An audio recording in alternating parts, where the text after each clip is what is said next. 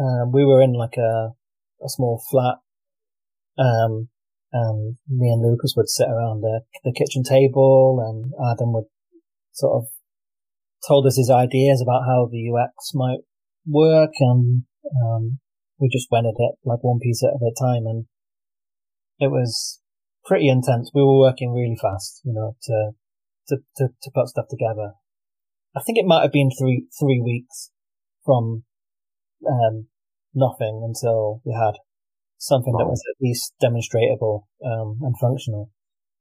But I mean, that would, if, if Adam hadn't already done all the work that he'd done, I mean, three weeks would be impossible for, for that. Mm-hmm. So, you know, a lot of the really important stuff had already been done and it was mainly purely building the UI and yeah, and, and, and it was really good because obviously I had so many questions about, um, Bitcoin. You know, I just had to be like a sponge learning everything and we, we would sort of go for these, uh, long lunches, me and Lucas and Lucas would tell me absolutely everything that he knows and he'd sit there and I was asking him probably the same questions that anybody that's new is, is asking, you know, over and over again. And he, was really patient and he explained everything in detail. And, and, and that was really, really, that was really cool for me, you know, just to, to yeah. find that out.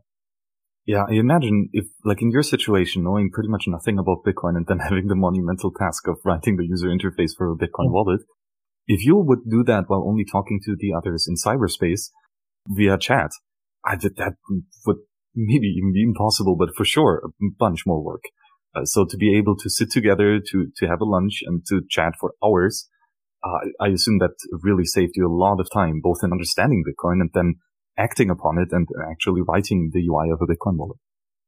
Yeah, definitely. Um, being, there's, there's no substitute for getting everybody actually there face to face and, and, and doing that, you know, it's just so much more, um, effective that